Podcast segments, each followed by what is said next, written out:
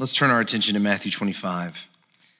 Matthew 25, um, and I want to begin in verse 14 and read through verse 30. And I think over these next few weeks, as, as we look at this passage, it, it, will help us to think about these things that, that Billy was just talking to us about.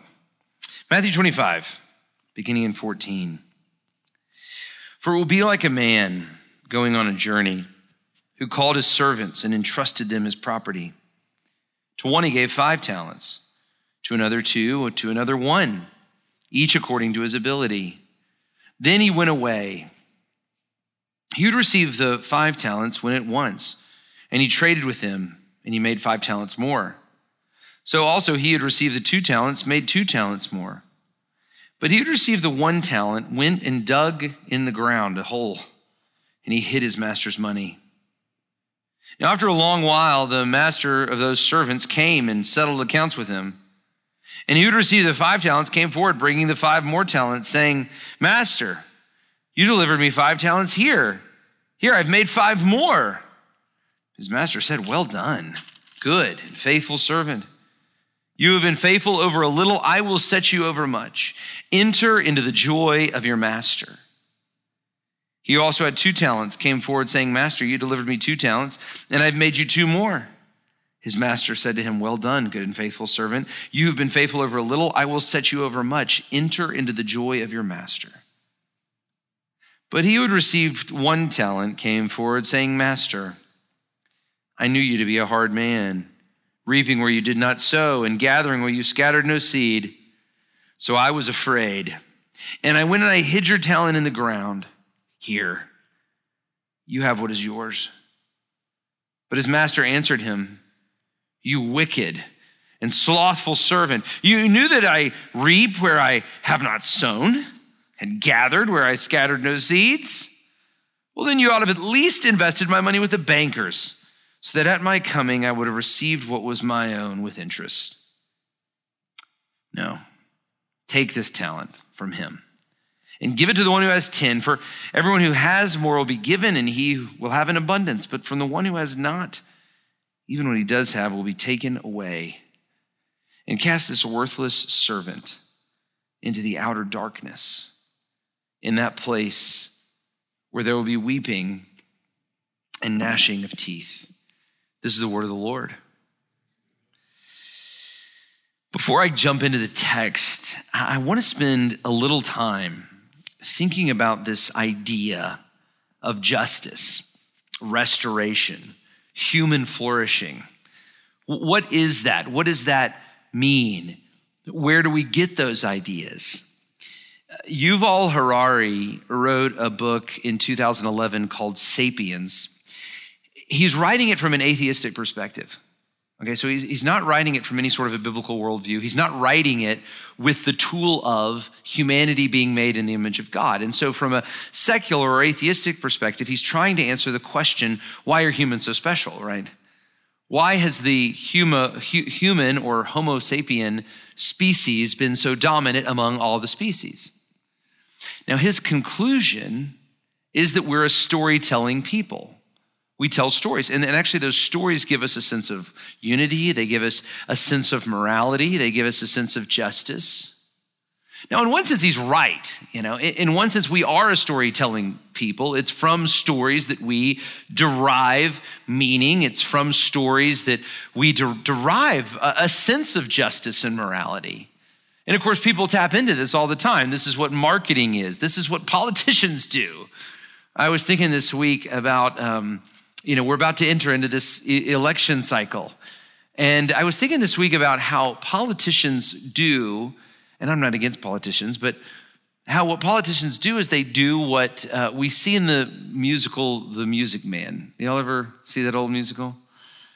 Uh, I love this musical. It, it, it tells a story about this salesman named Harold Hill, Professor Harold Hill, and he would go from town to town and sell band instruments. That was his thing. And he would kind of con the town. He was a salesman, but he was kind of a con man too. And he, in the story, he settles on this unsuspecting town, River City, Iowa. And when he gets to town, he realizes that the town just got a pool hall And that's where his con begins. And so he starts to tell the townspeople, oh, you got a pool table. Well, you're in trouble. You're in trouble. It's going to ruin your youth. It's going to ruin your young boys. They're just going to be frittering away. They're just going to be wasting their lives. This whole generation is going to be lost. You're in trouble. And that starts with a T, and that rhymes with P, and that stands for pool. And all the people get nervous. And they start to say, oh, we're in trouble. We have this pool hall now. All our whole generations, what can we do? And, and Harold Hill says to them, well, the only way you can save them the only way you can save this generation of boys is to start a band, start a boys' band. And it just so happens that I sell musical instruments. And of course, he has his con and he sells the town, he knows nothing about band leading, but he sells the town all these instruments, and you'll have to watch the musical. Uh, it was just on Broadway, by the way. Hugh Jackman was uh, Harold Hill. I wish I would have seen it. But anyway, this is exactly what politicians do. They tell you a story, they play on your fears, they play on your hopes, and they say the only way that this can be resolved is, you know, if you elect me or if you do this or if you do that. But the point is, we're a storytelling people. Now, uh, the problem with Yuval Harari's hypothesis, though, is that if we're just a storytelling people and the stories are how we make sense of things, then everything is subjective, right? Everything is dependent on whatever story you're telling. Now, that's interesting because if you think about the political conflicts that we have, if you think about the ideological conflicts that we have right now, it's all because people are telling different stories. People have a different story of the, or people have a different version of the story that they tell to say, this is what's just, and this is what's right, and this is what's good. And so the problem with Yuval Harari's uh, conclusion is that everything is subjective, unless, of course, there's one story to set all the other stories. Unless, of course, there's like one true, true story. And of course, that's what we as Christians believe. We, we are a people of story, but we don't believe that we're just telling a better story. We believe that God Himself has created the world and is himself telling this story, and he's invited us to be a part of this story. And, and, he himself enters into the story, proving its beauty, proving its greatness. And of course, we've seen its greatness. We've recognized how, how great the story is, how it actually is better than the other stories. You know, so much of what we value in the West, things like compassion and freedom, equality, rights, these are, these are ideas, these are Christian ideas. They've, they've, flo- they've, they've grown out of the Christian moral superstructure. I was having a friend, a conversation with a friend the other day about human rights. I said, you know, the problem that we one of the problems with how we think in the West is we think that there are just human rights, right? That all humans just recognize, just believe. We, we, we fail to realize that all of those ideas come from somewhere. They come from some story, they come from some set of beliefs. And you may say, well, why are you talking to us about Yuval Harari and Harold Hill? I thought we were going to look at Matthew 25. Well, uh, the reason I'm doing this is because we're about to have a conversation over the next three weeks about justice and compassion and flourishing. But in order to have that conversation, we have to have some idea of what that is. We can't talk about human flourishing just haphazardly. And Christians are actually the people that are well suited to have that conversation because we believe in a story that gives us a sense of righteousness and justice and order. We believe that we do have this true story, as, as Tolkien referred to the Christian story, the true myth. And he wasn't using myth in a sense of saying that the Christian stories are fictional. He was saying they're true, but they have this myth essence in the fact that they, they make sense of everything. They help us make sense of the world around us. They help us understand the world around us. They help us understand how the way, how the world around us should be. Now, there's a lot that we can learn from Matthew 25. And there's a lot that we can learn as it relates to justice. The setting for Matthew 25, the text that we just read, basically, Jesus is telling his disciples, I'm going away. I'm going to go away. I'm going to be away for a long time, but I'm going to return. And I want you to live while I'm away in light of the fact that I'm going to return. I want you to live ready for my return, eager for my return, awaiting my return. And there's several little vignettes in Matthew 25 and even the, the chapter before about how we're to live, but this one in particular is about stewardship. What are you supposed to do with the opportunities that you have as you await the coming of the Lord? So, two points from the text that I want to look at with you tonight. First, I want to look at this idea of the master. And then, second, this idea of the servant. So, let's look at the master. You know, one of the interesting features of Jesus's parables is that he always writes himself into the story. Usually. He always usually writes himself into the story. He's, he's one of the characters. Now you're gonna have to look for it, right? So you know, Jesus is the Good Samaritan, the one that recognizes the one who's been forgotten by everybody else and brings about healing and redemption to them. Jesus is, in the story of the prodigal son, he is the Father. And sometimes he rep, he's representing the fullness of the Godhead, but, but Jesus is the Father that, that, that calls home and welcomes back his son that has squandered and run away from him and that goes and pursues the proud older brother when he runs out into the field. And of course, in this story, this story of the master and his servants, he is the master. He's saying, I'm going away. I'm going to be like this master that goes away. And what he's saying here, and I want you to hear this I'm entrusting something to you. Now, in this story, what the master entrusted to his servants was his wealth. The talent, this is actually a great deal of wealth we're talking about here. A talent was a weight system. And so probably this was a talent of silver. Now, it could have been more money.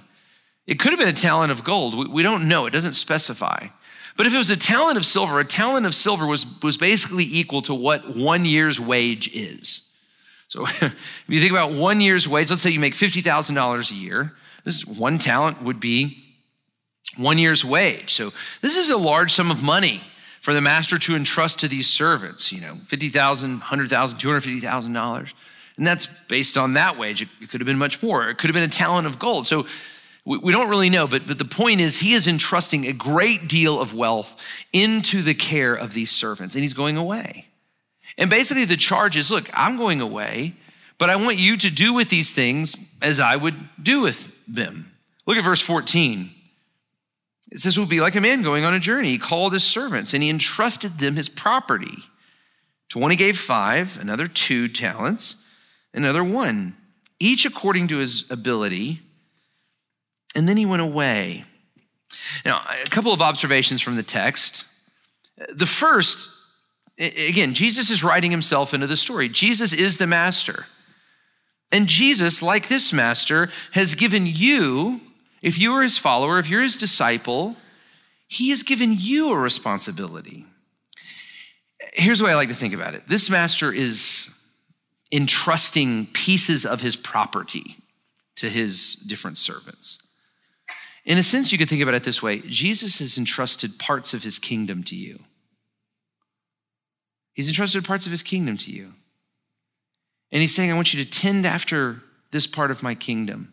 You know, it'd be like a king that literally said, look, you watch over this region, you watch over that region, you watch over this region. that's, that's exactly the message that we're supposed to be getting from this text here. Jesus has given you, if you are his disciple, if you're his follower, an incredible stewardship.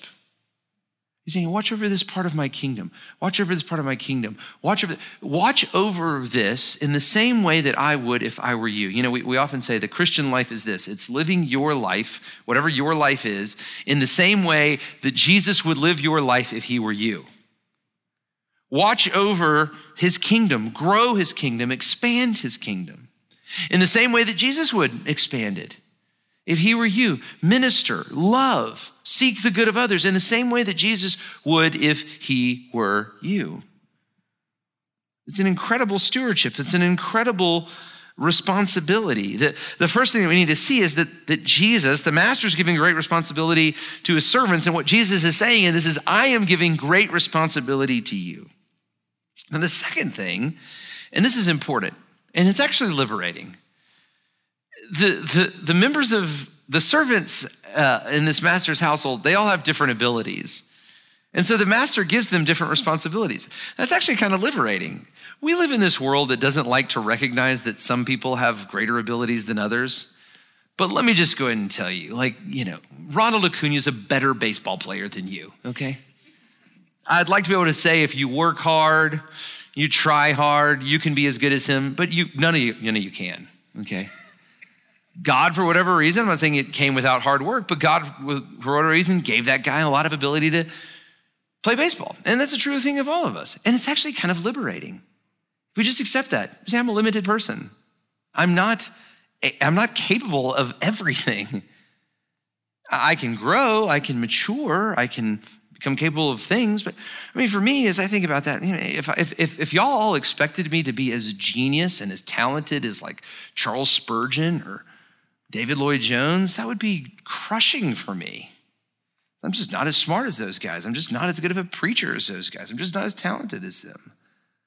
But that's okay. The, the most liberating thing about this is, you know, each servant gets what they're entrusted something. They're entrusted a great deal of something, but it's, a, it's according to their ability. It's according to the abilities that, in a sense, they, God had already given them. And that's actually very kind of liberating because the end of the passage, when, when they come back and they've obeyed the master, it doesn't say, well done, good and genius servant, or well done, good and super talented servant, or well done, good and really strong servant. No, it just says, well done, good and faithful servant. That's the call of God in our lives to just be faithful. He's entrusted different things to all of us.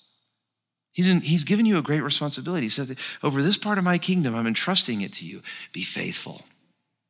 Is it as big as this guy? Well, maybe not. He may have different abilities than you, but don't worry about him. You be faithful with what I've entrusted to you. And just because his is bigger than yours, don't think that I haven't entrusted you something incredibly important. Or just because hers is bigger than yours, don't think that I haven't trusted in you something very important. And the way to please the Father is to be faithful. So, of course, the, the Jesus has given us this incredible stewardship. Number one, he's given people different stewardships according to their ability. Number three, and this is so important to remember all the wealth belongs to the master. At the end of the day, it was never really the wealth of the servants. It, it, it, the things that God's called you to steward, they're actually not really yours. They're things that God's entrusted you to be faithful with for the sake of his glory. Uh, I'll just say it this way the master wasn't giving his money to the servants for it to be theirs, the master was entrusting his money to their care. And their job was to represent the master, to do a good and a faithful job, to, to treat this thing that the master had entrusted to them in the same way that the master would treat it. And if they were faithful, this is the end of the story. If they were faithful, the invitation to them was what? Share in everything. Share in everything. You be faithful over this little part that I've entrusted to you. What is the final invitation? Share in your master's joy. It's all yours. That's an incredible thing. It's, it's, it's, this is an incredible promise of Christianity. As you are faithful to follow Christ, to steward the things that he entrusts you with very, very well, the invitation when, you, when the master returns is it's all yours. You know, there's this song that I like that we sing called Yet Not I, but Through Christ in Me. And one of the lines says this, it's, and I love this line. It says, To this I hold, my hope is only Jesus. For my life is wholly bound to his. I love that expression. My life is wholly bound to his. Everything that I am, it's bound to him. I'm not hedging my bets here. I'm, I don't have a plan B. I, I, I am all in. I, I am no longer the master of my own life. I am completely loyal. I am completely dependent on Jesus, my true master. My life is wholly bound to his. As the song says, he is my joy. He is my righteousness. He is my freedom, right? I'm, I'm getting none of these things for myself. It's, it's Him, it's all Him. He is my steadfast love. He is my deep and boundless peace. I, I've, I've gone all in, right? With Jesus. My life is wholly bound to Him. I am a part of His kingdom. He is my master. I have relinquished control of my life. That's what it means to be a Christian. Is that true of you? You know. Are you trusting the master who entrusts to you different things? Or are you the master who's saying to Jesus, I'll give you this little part of my life? Now don't screw it up. Because I got I got my wealth over here that I'm not going to give to you, and it makes me feel really special too. So you better make me feel special on Sunday or I'm just going to go work more. Right? Or I'll give you this little part of my life and I'll try to obey you in this area, but I've got this other part of my life that I really enjoy, and don't let me down over here. I'll just go enjoy this more. Is he the master that's entrusting things to you, or are you the master entrusting things to him? That's the clarifying question. What is true of your life? I love this song. My life is wholly bound to him. My life is wholly bound to him. I'm not hedging my bets here. I'm all in with Jesus. But, but the amazing thing about the promise of Christianity is, is, is that as we entrust ourselves to Jesus, he entrusts himself to us. As the song says, Oh, how strange and divine, I can sing, all is mine. Everything that's his is now mine, yet not I, but through Christ in me. Do you know Jesus is your master? Is he your master? Or are you the master? Is Jesus and his kingdom your joy, your righteousness, your freedom, your peace? Or are you your peace and your righteousness? Do you have a master or are you the master? The second thing I want to look at here is the servants. Very interesting interaction. So the first and the second servants, they, they take the investment and they're faithful. They double it. They work hard. They do what the master would do. They take risks. They go and make money. They're very smart. They're shrewd. And of course, he praises them, right? Well done, good and faithful servants. You've taken what I've entrusted to you. You've done what I would have done with it, and you've, you've been faithful. You've made more. But the third servant, it's a fascinating exchange. We've got it up on the screen here. It says, He who had received the one talent came forward. And look how he begins. He says, Master, I knew you to be a hard man, reaping where you did not sow, gathering where you scattered no seed. So I was afraid of you, Master. I went and hid your talent in the ground. Here, take what is yours. Do, do you notice his tone? What's the difference in the, the different servants? Is this guy just a bad investor? Or is there something different about him? Can you hear it? Here's the, here's the difference this guy doesn't trust the master, he doesn't even like the master. He doesn't come and he says, Master, I messed up. I'm sorry. I never went to business school. I didn't know what to do. No, he comes out and he immediately critiques the master. So you're a hard man.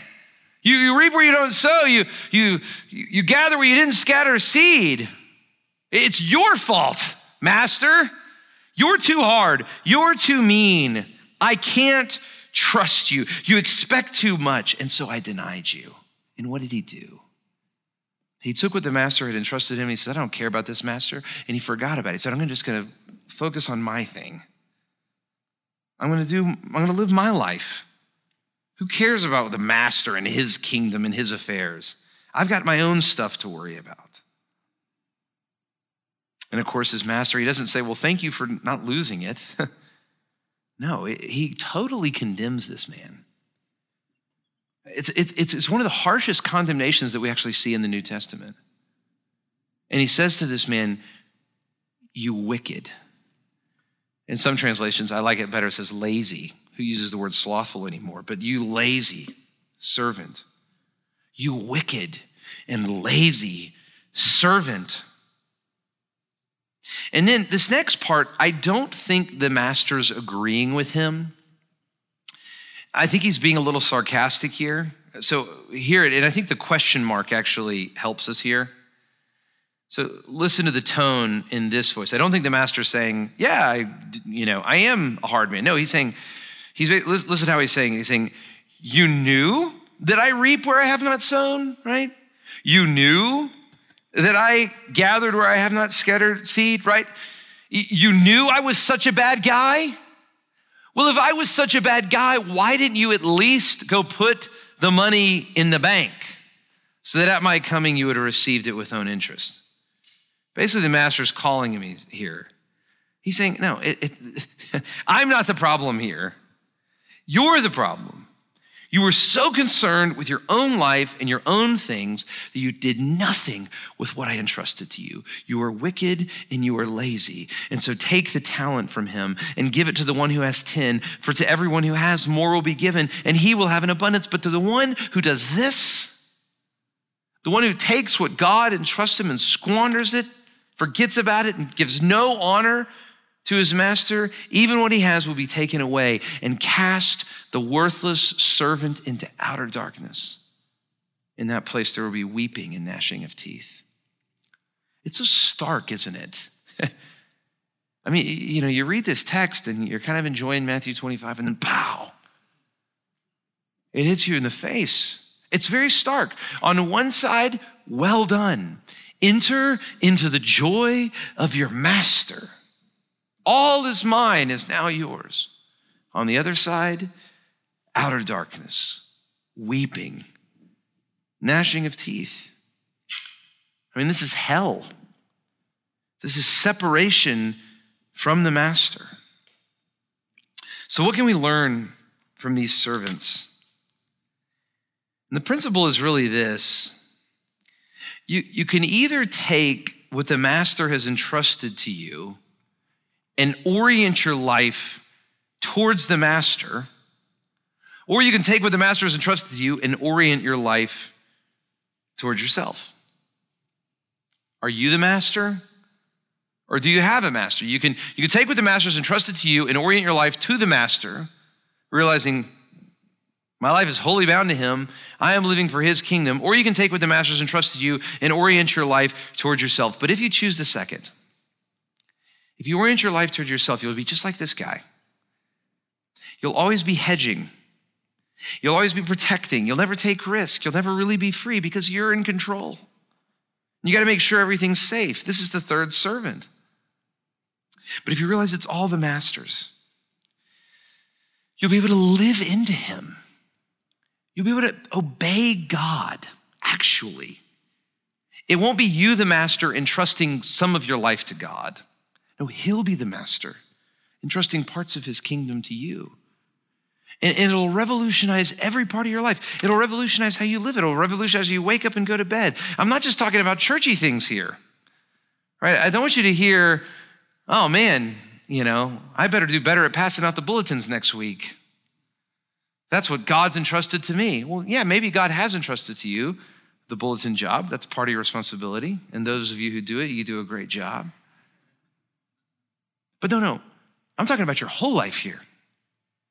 I'm talking about everything that God's entrusted to you. If you live in a master oriented way, it'll totally change the way you have relationships. It'll change the way you have relationships with your Christian friends. You'll want to stir one another along. You'll want to live toward the master. You want to pray for one another. It'll change the way you have relationships with your unbelieving friends. You, will realize I am an ambassador for Christ. This is the part of the kingdom that God has given me to steward and to shepherd. I'm to advance the kingdom here and to grow the kingdom here, just like the master would do. How would Jesus live your life if he was living your life?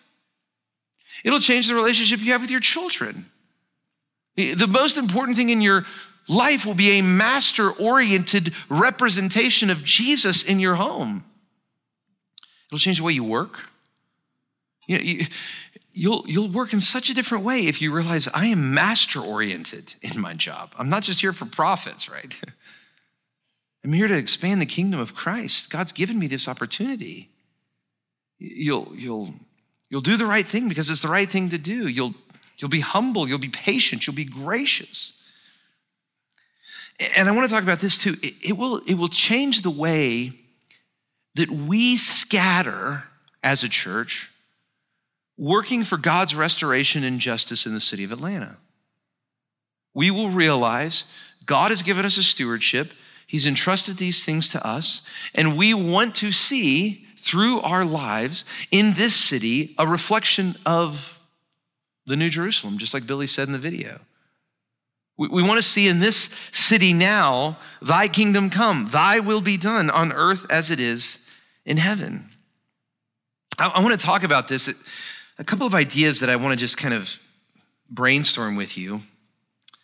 First is as we scatter as we scatter in a master oriented way, I, want us to have a multi directional pursuit of justice. And, and, I'm using the word justice in this biblical sense the, the idea of justice, to, to bring righteousness to the city that we live in, in the same way that there will be righteousness in the city where Jesus reigns. And so, in order for that to happen, you know, we have all these bless the city events.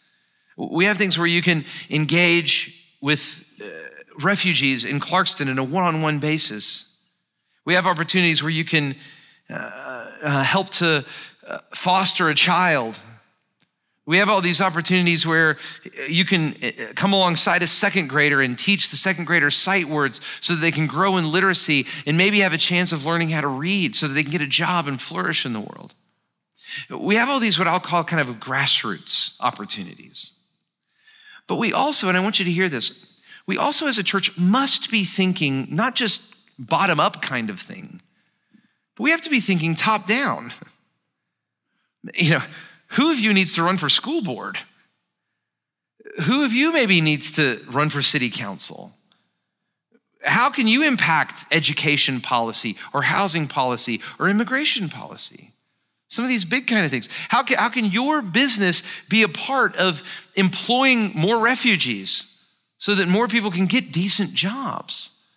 And, and, and grow and advance their lives. I, I want us as a church to be smart about this, to have a multi directional approach to pursuing what is right and good and just in our city. We see this in the ministry of Jesus. You know, the ministry of Jesus is so interesting because he's not just focused on small things, nor is he focused on big things. He's focused on both. There's times in his ministry where he's ministering to this leprous person that nobody has ever been concerned of, ever and he ministers to this person and it changes the community around him. And then there's times in the ministry of Jesus where he's going after Nicodemus, this influential man that has this authority. He's, he's, he's smart about how he does this. If you know me very well, you know I love a good two by two grid. And this one is in beta form at best. But, but I think, you know, as Christians, we are certainly called to be compassionate, right?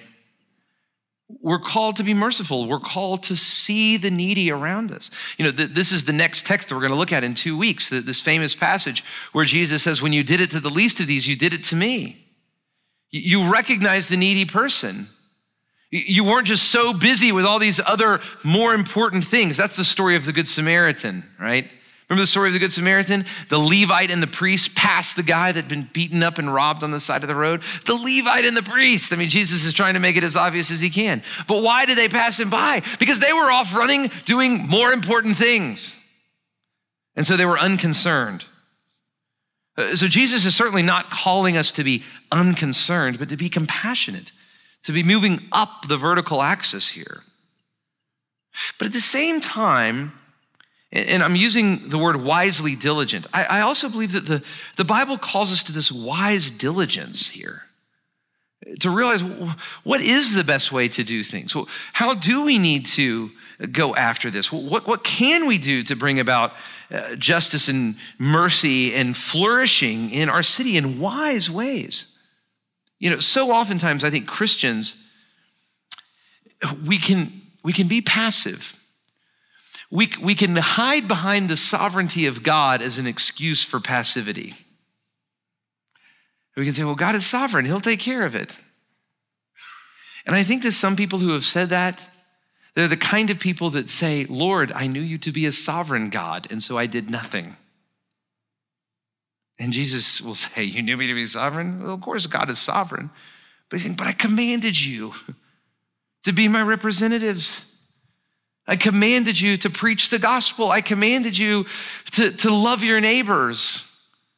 You lazy and wicked servant. Uh, so I believe that both of these must be true. Yes, of course, we're called to be compassionate, but in our compassion, we're also called to be diligently wise. I hope these are helpful categories as we think about what does it mean for us to be a church that pursues justice and mercy in our city. But here's the deal.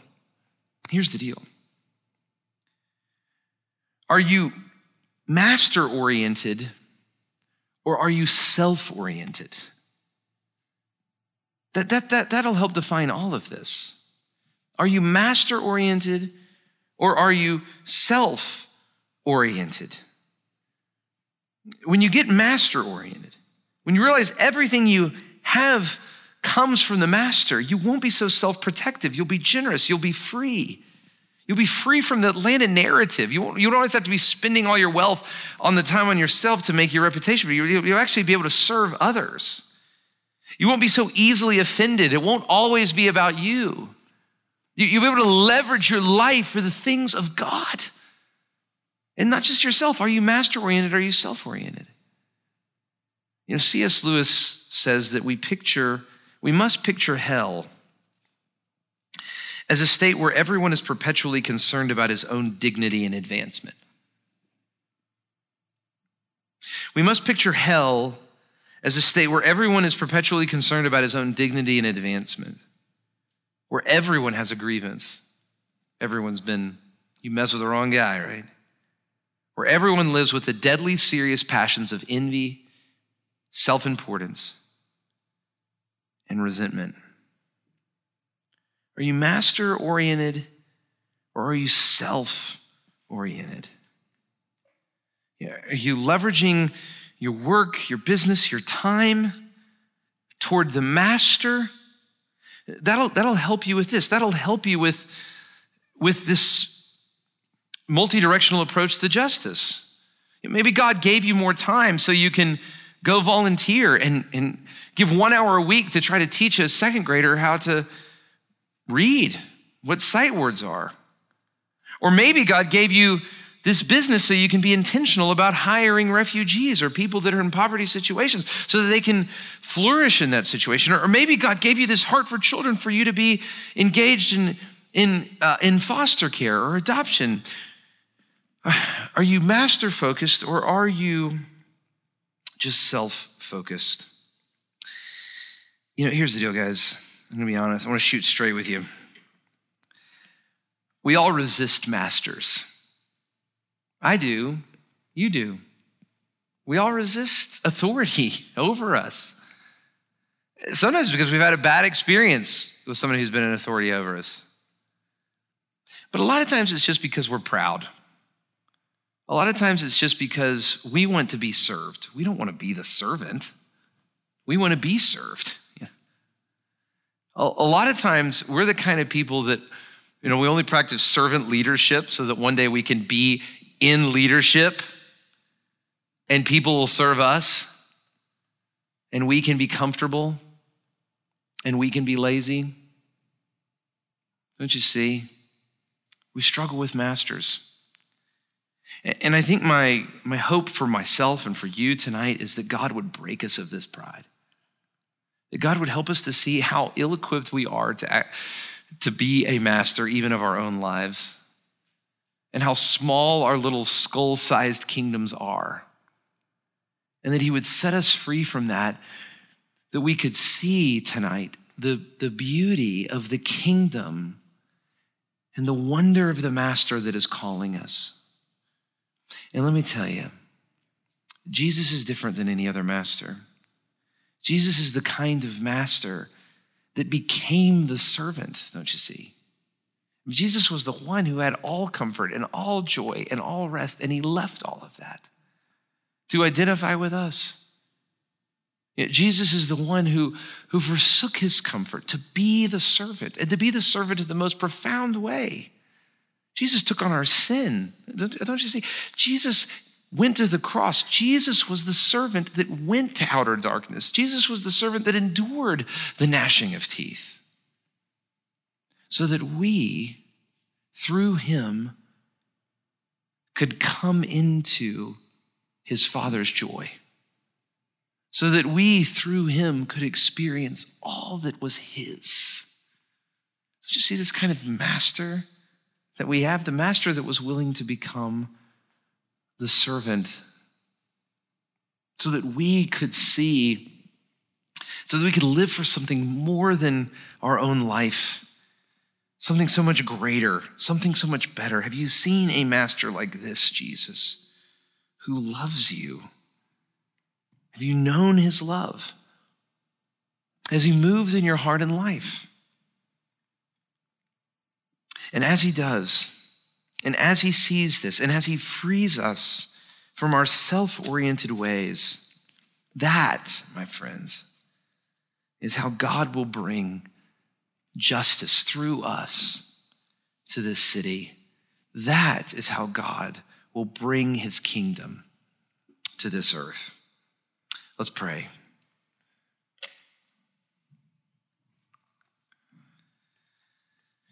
Father, give us ears to hear, eyes to see, hearts to believe. Speak to us now, O Lord. I pray, Lord, that you would just send even now conviction on our hearts. You give us new faith. You give us new energy. You would give us new understanding to follow after Jesus with a new heart. Or break us of our sin, lead us to repentance, and then lead us to deeper faith. To, people, to be the people that run to Jesus our Lord, the Master who became a servant. So, Lord, that we, the wicked servants, could become the good and faithful servants, entering into the joy of our Master. Do this work in our hearts, Lord. I ask in Jesus' name. Amen.